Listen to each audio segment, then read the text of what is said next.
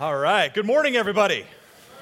Let's praise God for our worship team one more time. They always do an awesome job. Good stuff. Hey, I tell you what, uh, it is a great day to worship God. You indeed chose uh, a great service. All of our services have been great. And I want you to know something. This is, is this not just a blast every single week? Like, I hope that you have fun here. I hope that it's not, yeah, praise God. I hope you're not like, um, there, there's two ways kind of to approach weekly worship. One is like, well, you know, this is what we do. This is what we do as a family, or this is our tradition. I guess I'll go down there to Ingersoll. Another one is like, I cannot wait to come to worship every single week to see what God is going to do. I, I know it is for me. It's hard to get up in the morning, but I need coffee. Well, I need Jesus and coffee in that order.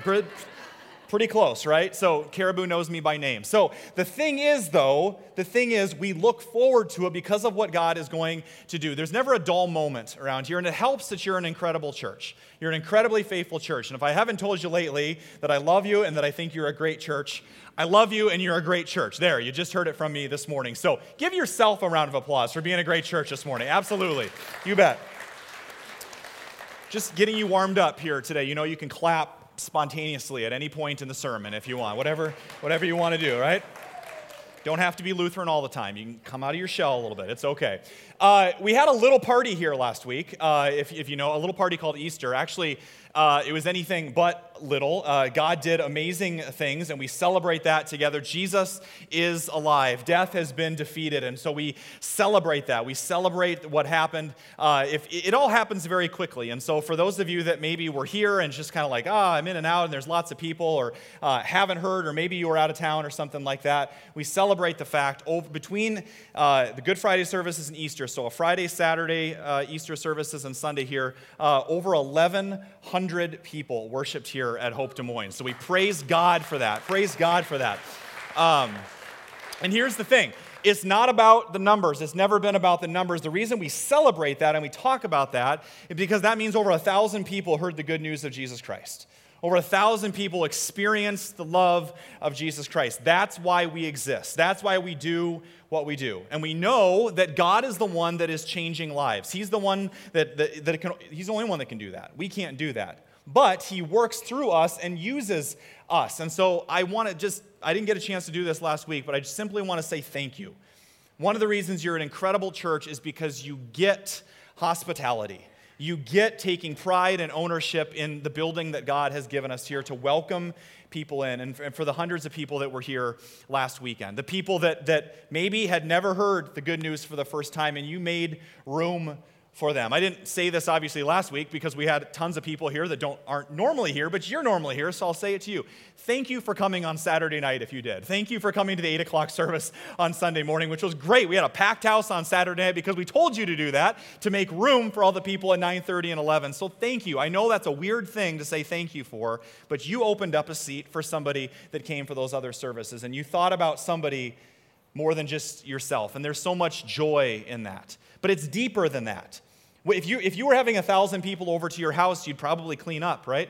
You'd probably prepare it a little bit. And more than that, this is God's house. So thank you to those of you that served. And you may not know this, but, and I, I wrote a few of them down, so I didn't want to forget, but I'll probably forget uh, somebody. But thank you to those of you that served behind the scenes, not just on Easter, but every single week for the hundreds of volunteers that serve, and, and whether that's um, our parking team that we add on the parking lot, or ushers, or greeters, or the coffee team, or uh, children's leaders, production folks in the back, worship leaders up here, set design. Um, this is volunteers made this. Isn't that a cool set design? Like, praise God for creative people in this church. Yeah, absolutely. Um, created that and, and, and built the tomb that we had. We don't need a tomb anymore because he's alive, so we got rid of that. Um, but also uh, the beautiful flowers out front. We, have a, we had a landscaping team, people. Like, how cool is that? People using their gifts and their passions in those areas. So thank you. Thank you for sharing the love of Jesus Christ with people long before the service ever started. It's worth it. It's worth it because Jesus is alive. And so that's why we exist as a church. And like I said, it's never been, if you think it's about the numbers, if you think it's about the building and oh, this big church called Lutheran Church of Hope, this is where the rubber meets the road for us. One of the things I love about Easter is the week after, because I don't get a lot done because I'm just reading emails and uh, people that were impacted by the service or impacted by the church in some way of what God did. And most of them are through email. A couple of them I got are their letters. So, like, people took a pen and on a piece of paper, get this, they wrote it and then they put it in this thing called the mail. And it, it, it takes a couple days, but eventually it gets to you. But it, they're very meaningful as well. So, I want to just read a couple of those to you about what this is really all about. So, one lady wrote, her words, not mine. Uh, that's Hope Kids, by the way. They're having a little bit of fun up there. After attending Easter worship at Hope Des Moines, I can honestly say I'm home. She said, I have been wandering around with no church home for far too long, and it's time to put my roots down and join a church family. She says, I'm home. And you know that feeling because chances are, at one time or another in your life, you have either gone on vacation or maybe on a business trip or you've been away for a while and you come back to your house and it's that feeling of, I'm home, right? Or maybe it's that the, the feeling of you've been looking for different houses and then you just walk into that one that you know is it and you say, This is home. This is home. And, and what's underneath that, and, and what I'm guessing you're thinking about is here I feel loved. Here I feel safe. Here I feel welcomed. Here I feel accepted. And that's a win because that's what it's about is connecting people with Jesus. That's our desire of what this place can be. Do you say, I'm home? Are we perfect? Absolutely not. It's about changed lives and connecting people with Jesus. Another one, this was actually a, a letter, right? Remember the paper that you can hold? So this is what the, the, the gentleman wrote. He said, Wow, the power of God's Spirit was so evident during Easter worship. God showed me just how powerful He is, and I feel like, get this, I feel like He lit the fire inside me again. You wish you were up there, don't you, right? Let's just be really loud right now. Everybody go, who, who, who. Okay, ready? One, two, three. Who, who, who, who. oh, that was fun. Okay, anyway. That was my best part of the sermon right there. Okay. Uh, the guy said, He lit the fire inside me again. Some of you this morning feel like your faith in Jesus is like a pilot light that's barely flickering. And he said, He lit the fire inside me again. And so we praise God for the crowds, we praise God for the lines. We praise God for running out of chairs. We praise God for overflow seating up in the loft. We praise God for those things, and we never take them for granted. We never take them for granted. There were days very early on in this church where I sat in the back at Hubbell Elementary School, particularly with this service, the 11 o'clock service, and there was like two people there and like three people there. And I'm like, well, it's biblical. Where two or more are gathered, there Jesus is, right? And you just kind of wonder, like, is anybody going to show up? And we never take those things for granted because it has never been about us. It has never been about a building. It's not about a worship style. It's about Jesus, and it always will be about Jesus. And if we keep our focus on Him and not get distracted by all these other things, then we'll be okay. Then we'll get to where God wants us to go as a church. But we praise God for changed lives. So, just like the gentleman that wrote me that said, God has lit this fire in my heart again, underneath that, there's a deeper question. He's asking, What now? Easter happened. Jesus came back from the, from the dead. The, the, the grave is empty. We have eternity secured for us with salvation in Jesus Christ. What now? And chances are, for the followers of Jesus 2,000 years ago, they were probably asking the same question.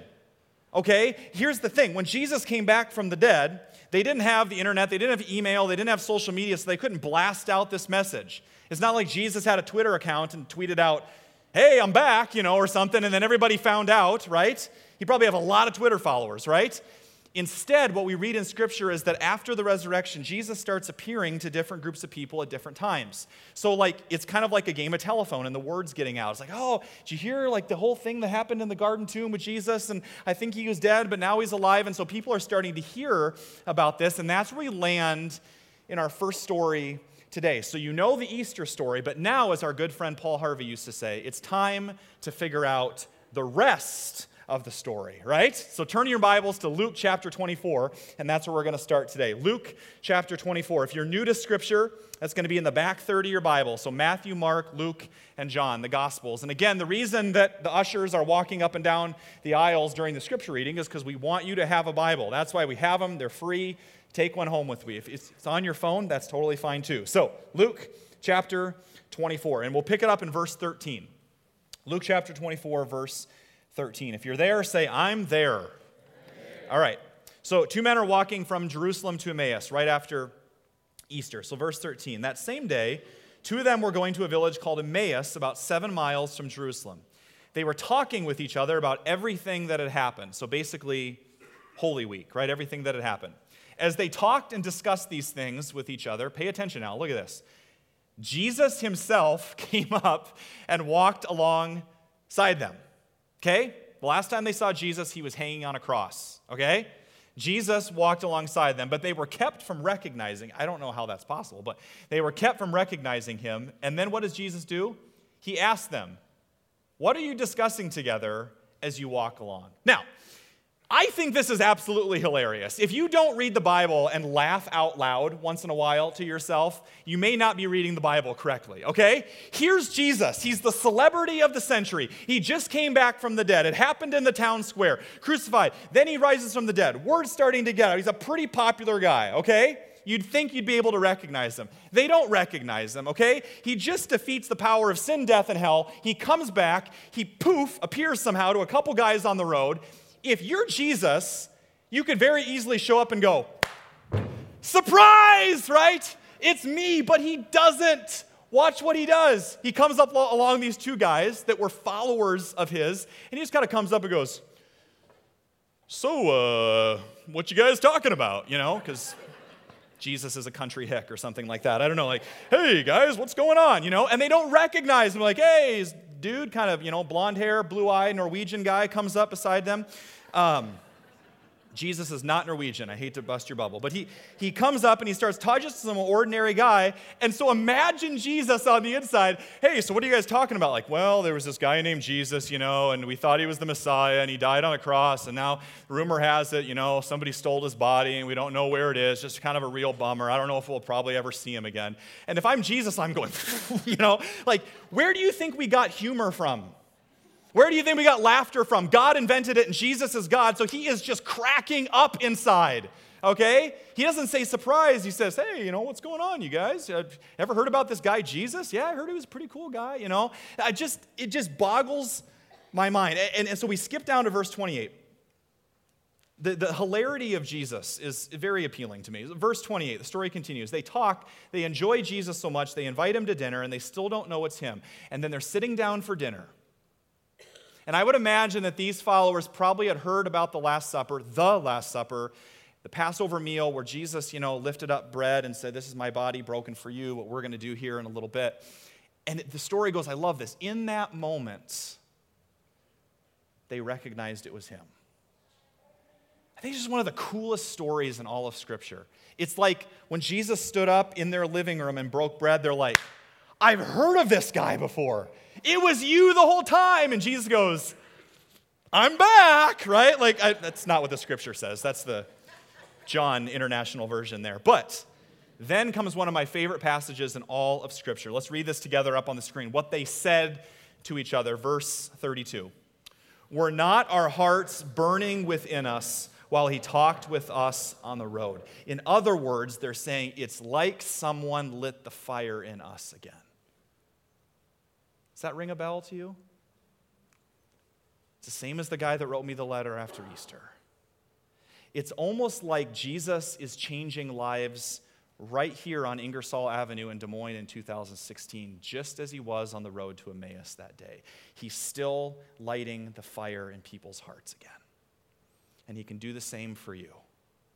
And the reason that we start here is because I want you to watch what immediately happens after Easter. They realize it's Jesus. I don't know, they just ditch him and they, they leave. But then we pick it up in verse 33.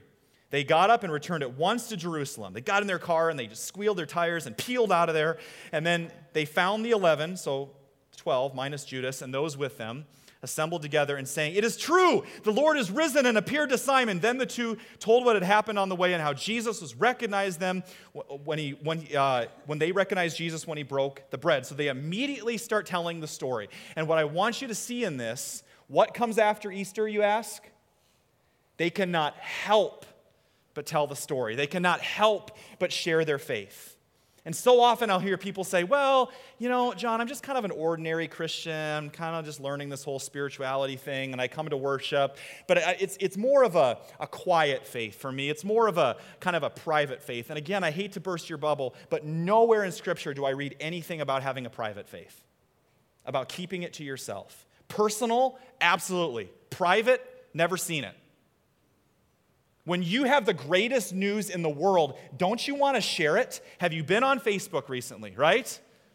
Birth announcements, weddings, engagements, we bought a house, whatever it is. People put these things in the paper and pay big money to do that because they want to share the good news of what's going on. And yet, with our faith, we say, well, I, I wouldn't want to offend anybody. We have the greatest news in the world. And they don't know any different at this point. All they know is they know this guy named Jesus. And the reason we start here is because today we are starting a brand new sermon series called Starting Fresh with Church. And the reason we have to start here with the story is because the church is not something that somebody came up with in the 1950s. It's not something that we came up with in 2016. It's not something we invented. The church is rooted in the narrative of God, it's rooted in history, and it starts here. It starts here. Before we get all our ideas of what church should be like, this is where it starts. This is what we know. Peel it all down, down to the bare bones of what the DNA of the church was. First of all, all we know is that they were followers of Jesus. Okay? They actually spent time with him. They, they, they walked with him. They knew him. And I'm guessing that's us as well. That's why you're here, is because you want to grow and you want to be challenged. You want to, you want to carve every, you know, bend every area of your life around him, not just on Sundays, but all throughout the week. We are followers of Jesus. The second thing that we know, all we know, is that they were uh, witnesses. I have no idea how to spell witness. Witness says, says, I'll just cover my bases. Witnesses. Okay, they were witnesses to the resurrection, okay? A pastor, not a not an English professor, okay? So they were witnesses to the resurrection. They actually saw this. And last, what we know is if you skip ahead to the early church, Acts chapter 1, verse 8. They're all there together. Jesus shows up, and it says, The Holy Spirit came like tongues of fire and filled them up with the power of the Holy Spirit and sent them out. So they are filled with the Holy Spirit. And you look at that and you say, What's different about us sitting right now here today? We're followers of Jesus that are witnesses to the resurrection and scripture tells us that the same power that rose Jesus from the grave lives in you. We have everything we need to be the church that God has called us to be. And it has nothing to do with buildings or money or. Uh, uh look at the early followers of Jesus. They hadn't done any Beth Moore Bible studies on DVD, they hadn't even taken Alpha. How unqualified, right? They weren't theologians, they weren't religious scholars. All they knew is we follow this guy named Jesus. He was the Messiah. He predicted his own death, and he came back three days later, and he's literally changed our lives. And we cannot help but share it. There is a fire burning inside of us. This is how we start talking about church.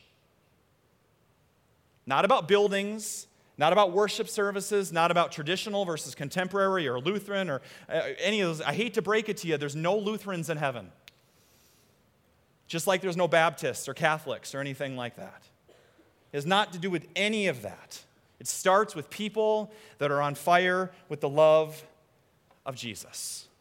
That's where we start talking about church. And so the, the, the, reason we do that is because I'm guessing that not all of you have had that experience with church. Not all of you can say that's been your experience. For some of you, church has been boring, it's been irrelevant, You've been, you've been judged. Church has never been a priority for you. And here's the thing regardless of your experience, which is a lot based on your past, on your family, your upbringing, your parents, things like that, the reason is because we are all products of our past. We are products of our past. But when it comes to being the church, I want you to hear this loud and clear. You are a product of your past, but you do not have to be a prisoner. You are a product of your past, but you are not a prisoner of your past, meaning you can break the chains and the baggage and the bondage that is holding you down to say, This is the way that church is. And I don't know about you, but when I read the Bible, especially when I read the book of Acts, I want to live that. I don't want to just read it. This is not the exception to the rule, this is it. God didn't give us the Bible to say, well, this is what some people experienced once upon a time, and it was really powerful and it changed their life, but you should just show up at worship once a week. No, he said, this is it. This is the story you can live, and I want to experience that too, and I hope that you do as well. That's what we can experience with church. And so when we start this sermon series, it's important that we start by asking the right question. And it's not the question that is the title of the sermon today. Of all the sermon titles that I have ever had, so the series is called Starting Fresh with Church. The title of this sermon is Starting Fresh with Church What's in It for Me? I loathe this sermon title. I hate this sermon title with a passion, and here's why. It could not be more unbiblical. Worst sermon title ever, okay? I'm not saying stop listening. I'm to tell you why it's the worst sermon title ever. Could not be more unbiblical. Nowhere in Scripture do we see anything remotely close to what's in it for me. Because here's the danger. When we start this series on church with asking, What's in it for me? What we're essentially saying is the same consumer mindset that I have in the rest of my life and that culture feeds us every day. I'm just bringing that consumer mindset right into the church. Okay? Think about it. You go to Walmart, you go to the mall, you go shopping online. You're always asking, what's in it for me, right? You go looking for a house. This isn't a bad thing. You have your punch list, you have your non negotiables. You're asking, what's in it for me? We're constantly asking that. You go to a fast food restaurant, you can have it your way, right? What's in it for me? You choose the movie you go to, you go to the mall, you're asking, what's in it for me? And the danger is, is that we bring that consumer mindset right into the church. And when we start with this question, it puts us in the position, you in the position, of being a consumer of religious goods and services. And you are coming here to receive those goods and services from the pastor or from the worship leader. And so what we do is we come into church with a consumer mindset saying, man, I hope the sermon's not boring today. I apologize if it is, but you know, I hope the sermon's not, I hope they sing that one song. I hope my friends are there that I really wanted to see. I hope the coffee is not too bad today. You know, whatever it is, and it's, it's picky, picky, picky, picky. I don't see that anywhere in Scripture.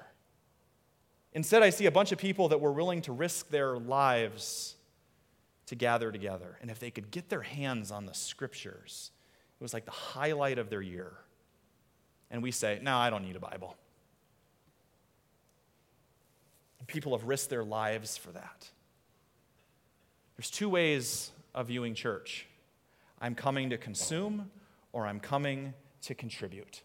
I'm coming to give. So it's really important that we ask the right kind of question. Here's why we can't come with a consumer mindset to church you don't choose church. Because if you're a follower of Jesus, Jesus chose you. And he purchased you with his blood on that cross, which means you no longer belong to yourself, you belong to him. And you have everything that you need in him, just as we sang this morning.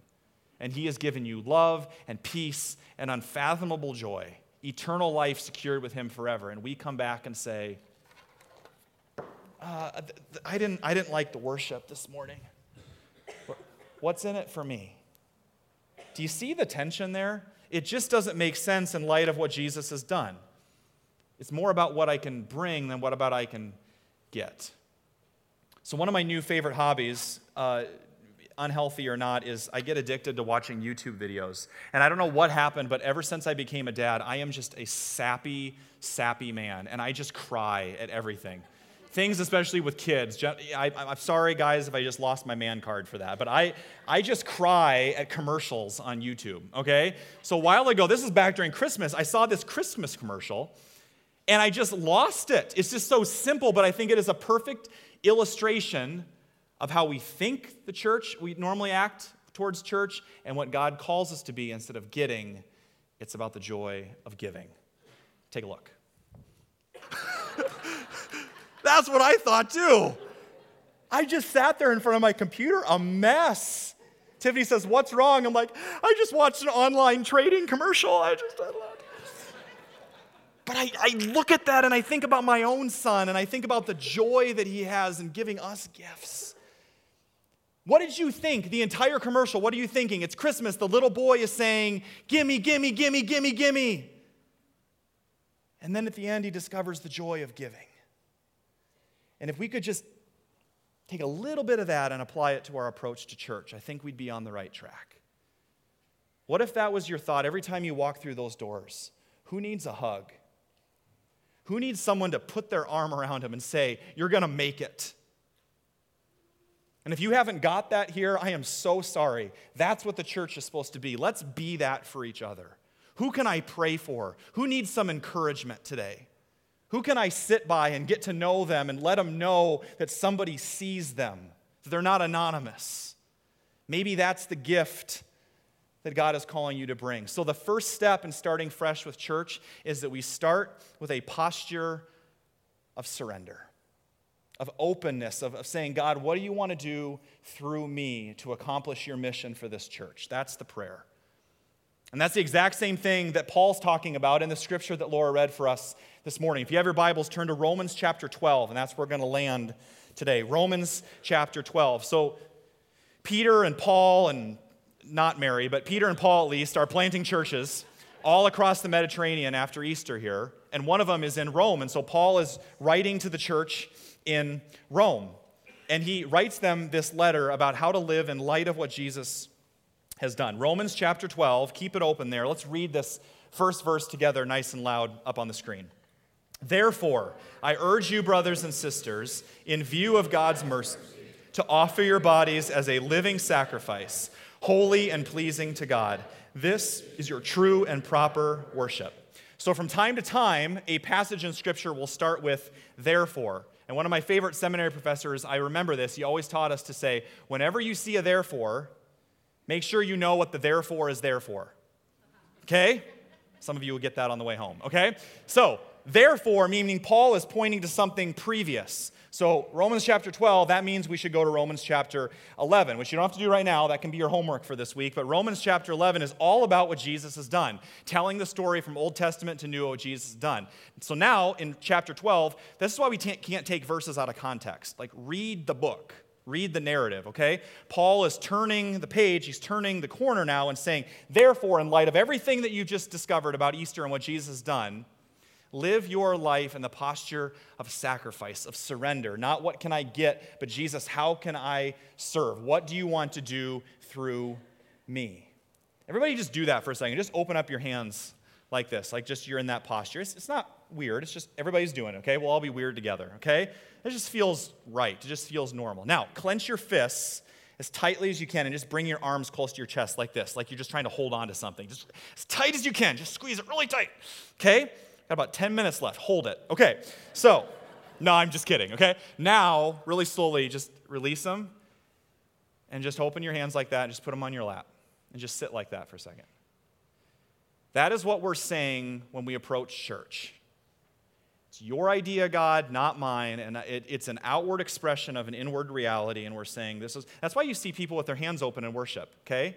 Or this or whatever. They're not saying like touchdown, they're just saying, Jesus, I'm open to what you want to do through me. Okay? It's not weird, it's normal. It's naturally supernatural. Okay? So we start with a posture of worship, but then Paul continues of openness, of surrender, but then Paul continues in verse 4. How do we be the church? Verse 4. For just as each of us has one body, like a physical body with many parts, many members, these members do not have all the same function. So in Christ, though we form one body, and each member belongs to the others. We have different gifts according to the grace given to each of us, okay? So, step one in approaching church is come with a posture of openness and surrender. Step two, Paul says, is play your part. Everybody says, play your part. Oh, say it like you mean it. Play your part. Okay? So, just as in a human body, every single part has a different function. The foot doesn't do what the ear does, and the eye doesn't do what your knee does, and all of it, we, uh, different functions, and one's not any more important than the other. I hear a lot of people, not a lot of people, some people say, you know, what's in it for me? What's in it for me? That sort of thing. Have you ever stopped and asked God, what's in it for him?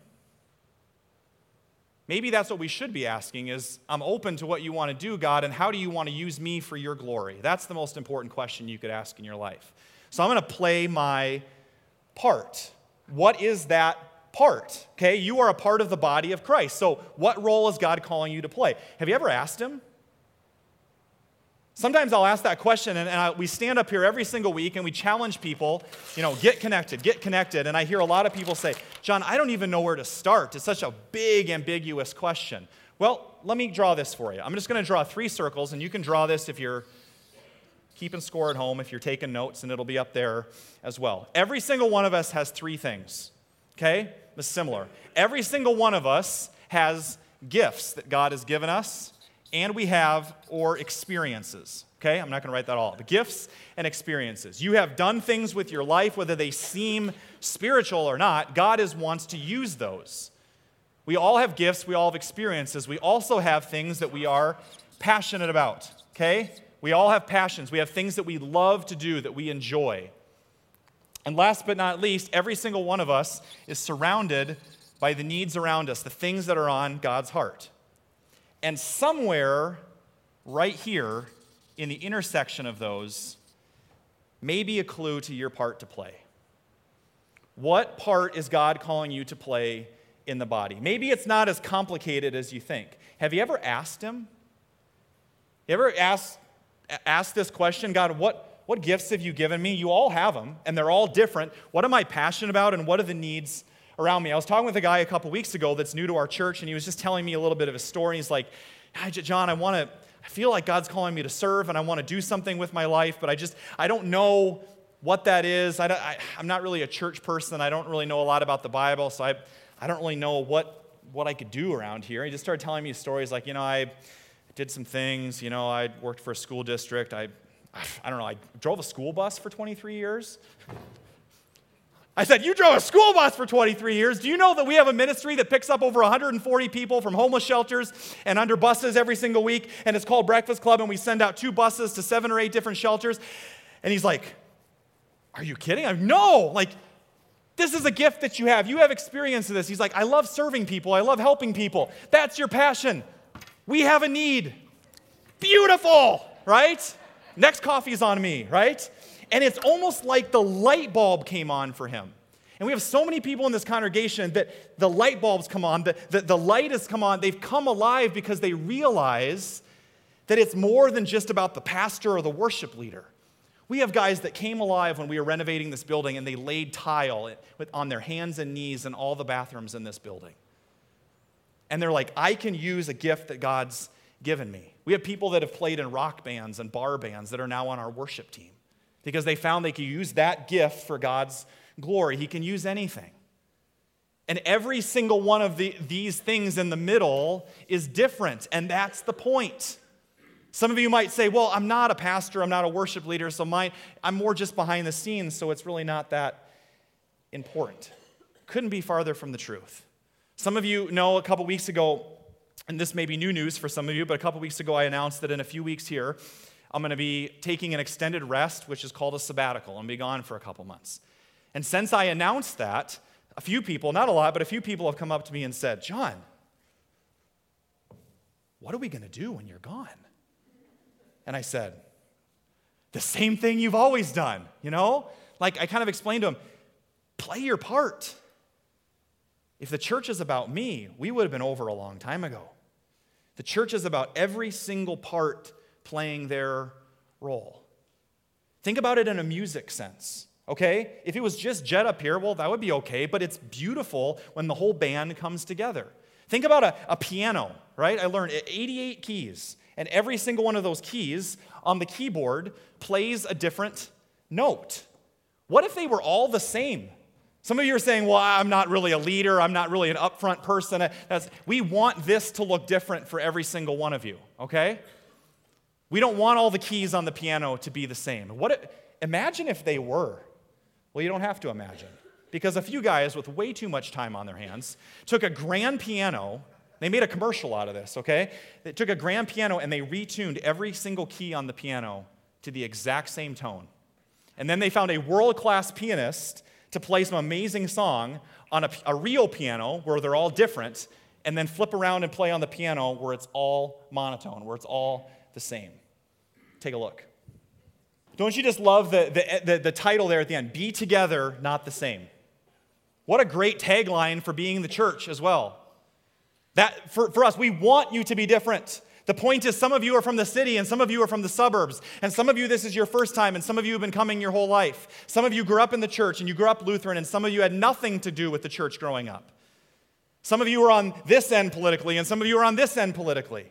Whatever it is, we're different.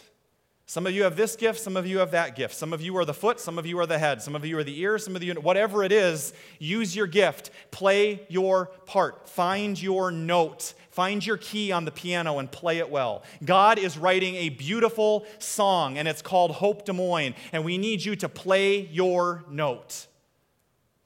One not more significant than the other. Play your note. Be together. Our song would not be the same without you. We need each other. And that's the point of the new member class that we're doing together. Some of you are like, oh, I've heard about churches doing these new member classes before. And you know, it's just you go up there and you listen to a guy talk for a while. Sorry, it's me. And, uh, and then you get your name put on a list. And then, well, I'm on some roster of this church and I was a member of that church, whatever. Do you know biblically what being a member means? It's what Paul says right here in verse 5. You belong to each other. Just look around you. Just look around at the people around you really quick. Just look, make them feel really odd and uncomfortable. Just stare at them. They've been staring at the back of your head the whole time. So just look at them. Just give them a great big smile. Just all around. Just look around you. It's okay. Everybody's doing it. We're all weird together, okay? Just smile, right? Okay? These aren't a bunch of random people. These are your brothers and sisters. This is your family. Biblically, church is not a service you consume, it's a family to whom you commit. Okay, and that's the difference. And if it's a family, that means no matter what happens, come hell or high water, if we get in arguments, if we frustrate each other, if we don't get along sometime, we don't give up on each other. We don't quit. We don't stop coming. We don't get frustrated and say, well, I'm not going to deal with those. It's your family. You don't give up on your family. And it's also not just your family, it's the people that you're going on mission together. So I'll tell people up there, we are not forcing you to become members. I don't want you to come to the new member class so we can boost our attendance rolls for membership.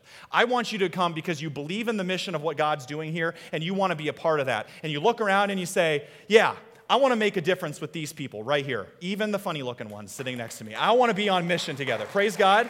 That's what it's about. That's what membership is about. So maybe it's time to belong to each other. To show your kids what it means to be a part not just of a family, but of a church family and put your roots down. We belong to each other. God is writing a beautiful song, God is writing a play, and it's time to write your verse to that beautiful symphony. There was a movie that inspired a few people several years ago called Dead Poets Society. And in that movie, there is this line that Robin Williams says that just grips me. And because we had the Android commercial, now we can balance it out with the Apple commercial. This is a commercial for the iPad.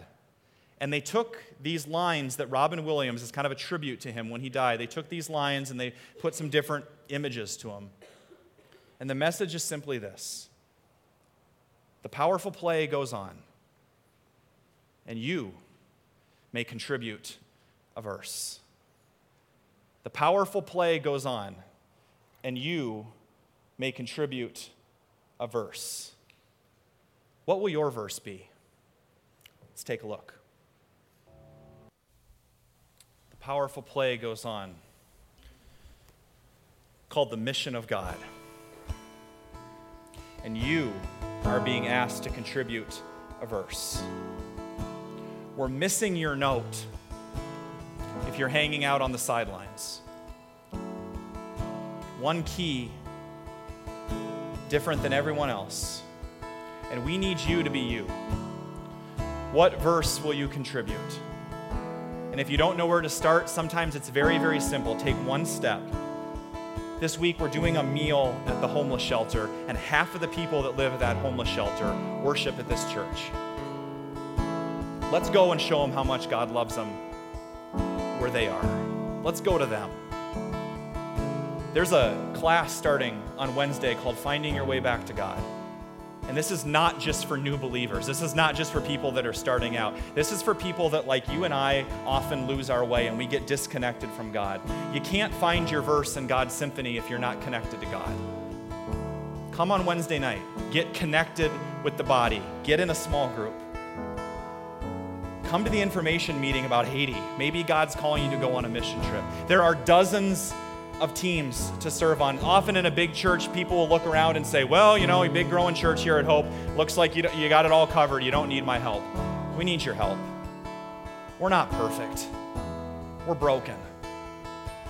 But we're a bunch of broken, imperfect people that are coming together that God is using to write a beautiful song. What will your verse be? What part is God calling you to play? And may we, like the little boy on Christmas, stand at the back of this church every single week with our hands open, asking, God, what are you calling me to bring? What do you want to do through me to further the mission of your church? Amen. Let's stand as we prepare our hearts for communion.